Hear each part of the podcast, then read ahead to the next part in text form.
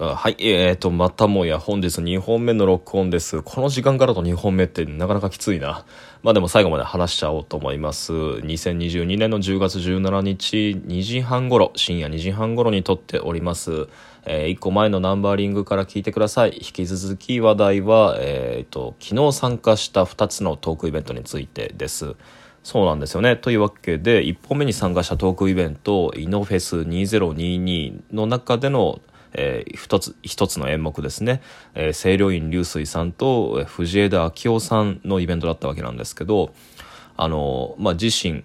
がクリスチャンに、えー、改宗というか、まあ、洗礼を受けてキリスト教徒になった理由と、えっと、それと並行してたというか、まあ、また並行してるんだろうね。あの英語学習にはまったきっかけ。でその中で知り合った藤枝さんはどんな人かっていう話を、まあ、触れていくトークだったんですけどもうね何から何までね予想外につく予想外で面白いんですよ。だから藤枝明夫さんを僕はてっきりあの何か書かれていて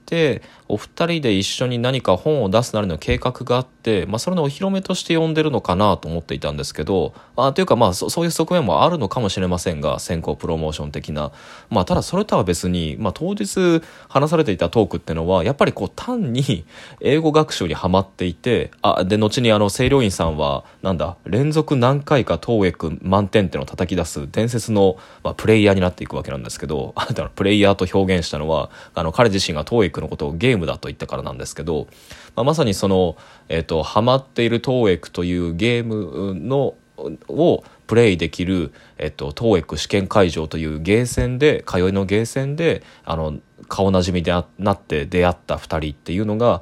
ただそれだけをあの話すっていうようなあの話題になっていてですね、まあ、それがめっちゃ新鮮だったんですよね。まあ、つまりこう自分が普段受けているあの社会人として受けている英語試験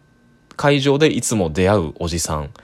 が面白かったのでそのまま誘ってトークイベントに出てもらいましたっていう立て付けのまま最初喋るんですよ。で、まあ、あの動画のアーカイブとかがあの公開されてるのであの興味のある方は、まあ、これはまた概要欄にリンク貼っておくんですけどいやーなんかね面白かったですね。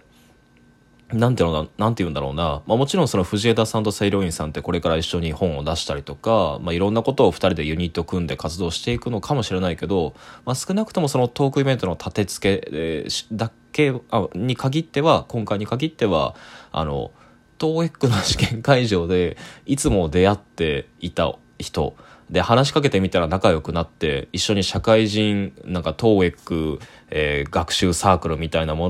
ので交流するようになった人。でいつも飲んで話すと話が弾む人、まあ、以上の紹介がやっぱり最初になくて、えー、それだけで話が進んでいったっていうのが僕めちゃくちゃめちゃくちゃいいように思ったんですよね。なんかここういうものこそ本当の意味でのイベント出来事なんじゃないかなと思って。うんまあ、自己紹介もそこそこに2人がこうポンポンこう連想のままこう慣れ初めから始まって、まあ、2人の間で飲むために出てきた雑談の話から始まってかと思いきや急にその清涼院さんのさんの生い立ちあのお家の話になったりだとかして。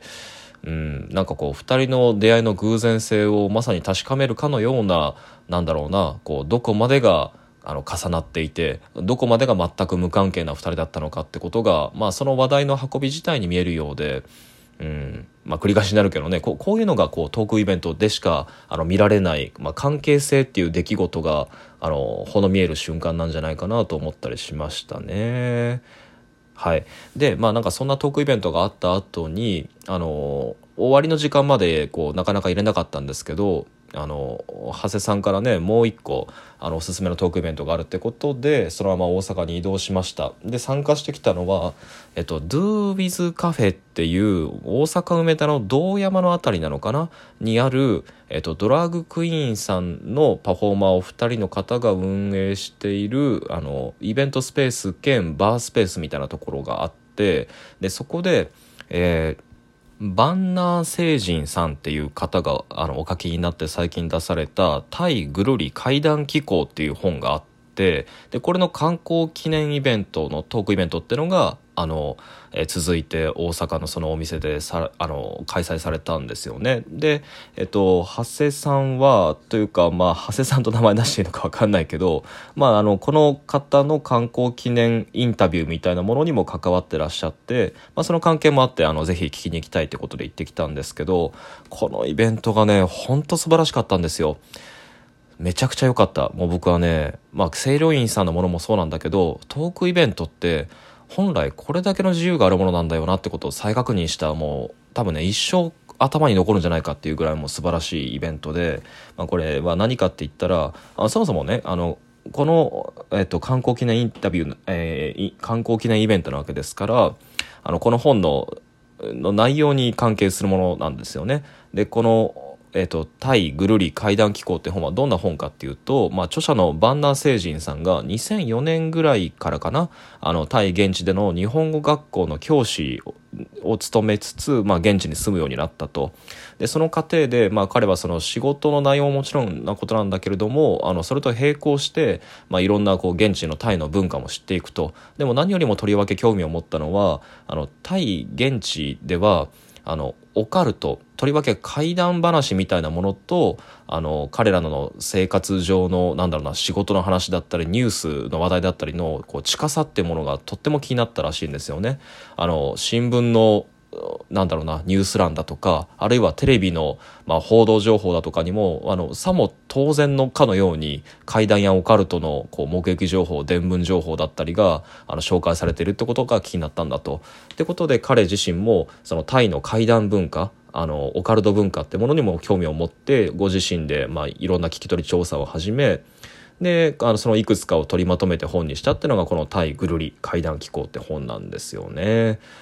でまあ、面白いのはですねこの万南聖人さんって、まあ、本名はあの当時の名前を隠しなあの隠されているんですけどもともとその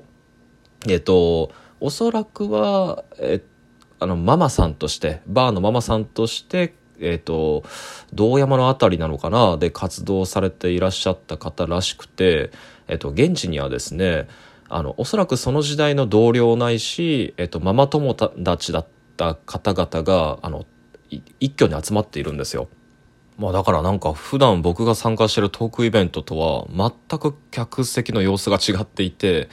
まあけれどもね、あの、タイの海南本のトークイベントなのにと言っちゃ失礼なんですけど、5、60名ぐらいかな。いや、もっともっとか。ひょっとしたら100名弱ぐらいの、あの、会場の席が全部埋まっていて、で、まあ、あの、カフェバーで、そしてレストランも兼ねているお店ですから、あの、フードメニューとかもすごい充実していて、イベントを聞いてるうちも頼んだり、あの、まあ、飲んだり食べたりできるわけなんですけど、そのメニューも、まあ、その夜限定ということで、あの、タイご当地のいろんなレシピを再現しましたっていう特別メニューもあったりだとかしてね。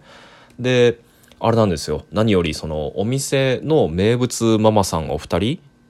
ドラァグクイーンさんのナジャさんと、えー、ココさんですね。あのこの2人がゲストに呼ばれていてであそれもなるほどなと思ったんですよ。あのドラッグクイーンさん2人と、まあ、でトカナの元編集長の角由紀子さんなんでこんな組み合わせがと思ったんだけどあの最初のお二人は多分そういったあのバンナー星人さんの、えーとタイでの日本語教師以前のあのキャリアっていうものとあの深くまあ、関わってるというかそそこからのこう進行があっての多分こういう並びになってるんだろうなってことが分かったわけなんですけど、まあ、なんせあのトークイベント中に飲み食いもできるしでワイワイガヤガヤ客席それぞれもそのイベントをラジオみたいに聞き流しながら喋ることもできるしで何よりそのイベントが始まる前あの前説みたいな感じであのドラッグクイーンさんのそのナナジャさんとココさんのお二人のもう絶妙のもう聞いてるだけでもずっと爆笑してしまうようなあの軽妙ななんか前説みたいなあの夫婦漫才的なものもやられたりだとかしていてでイベントも途中第一部が終わり休憩を挟んだ後はあの二人のねこうダンスショーみたいなものが始まったりだとかしていてねあのタイご当地の音楽を流しながら、まあ、それに口パクを合わせてあの踊るっていうあのドラッグクイーンのあのパフォーマンスですね。あれがもう非常にこうコミカルかつでもシリアスでもあって、まあ、とっても感動的なねイベントが最後にもうこうなんだろうなうごめくあのミラーボールとこうネオンの演出とともにもうド派手に演出されてでそれが終わった後にまた第3部でフリフリートークが最後になされるっていうようなイベント構成で。いやでもねそのどれもが全部ちゃんとその本の内容に沿ったコンセプト通り行われてるし、万南星人さんってね、あの、名前このがこの通りで、あの、だいぶ匿名性の強い、あの、著者のイメージがやっぱり、こう、文字だけで追ってると浮かぶわけなんだけど、その万南星人さんがなぜタイに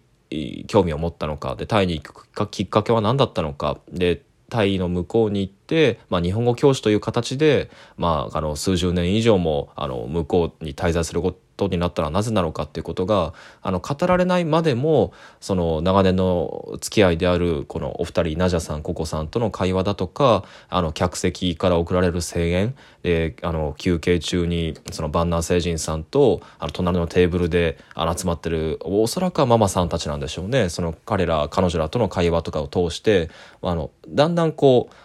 ゆっくりと浮かんでくるのが僕はねとってもまあやっぱりいいもの見れたなと思ってね。なんかこう久々にこうトークイベント中のトークイベント以上のこうイベントっていうものをね立ち上げた気がしました。であると同時にやっぱりこう前回のトークイベントでも撮った篠田千秋さんのリハーサルっていうね演目でもそうですけど、えー、今回参加したあの清涼院流水さん、えー、そしてでその清涼院さんが呼んだあの藤枝さんっていうねあのゲストの選びだったりで今回のその万南星人さんがあの開催したイベントでの、まあ、多種多様なショーとしての演出と、うん、なんだろうねこの3つのイベントを通過して改めてねトークイベントっていうもののポテンシャルは何なんだろうってこと思ったんですよ。まあ、つまりうんなんか授業と勉強会みたいなものをモデルケースにしたあのイベントを組むっていうことばっかりをルーティンにしてしまうとあの客層だとかっていう以前にゲストっていうもの自体もひょっとしたらその並びが硬直化してしまうんじゃないかなと楽しいことが不純なわけがないんだから。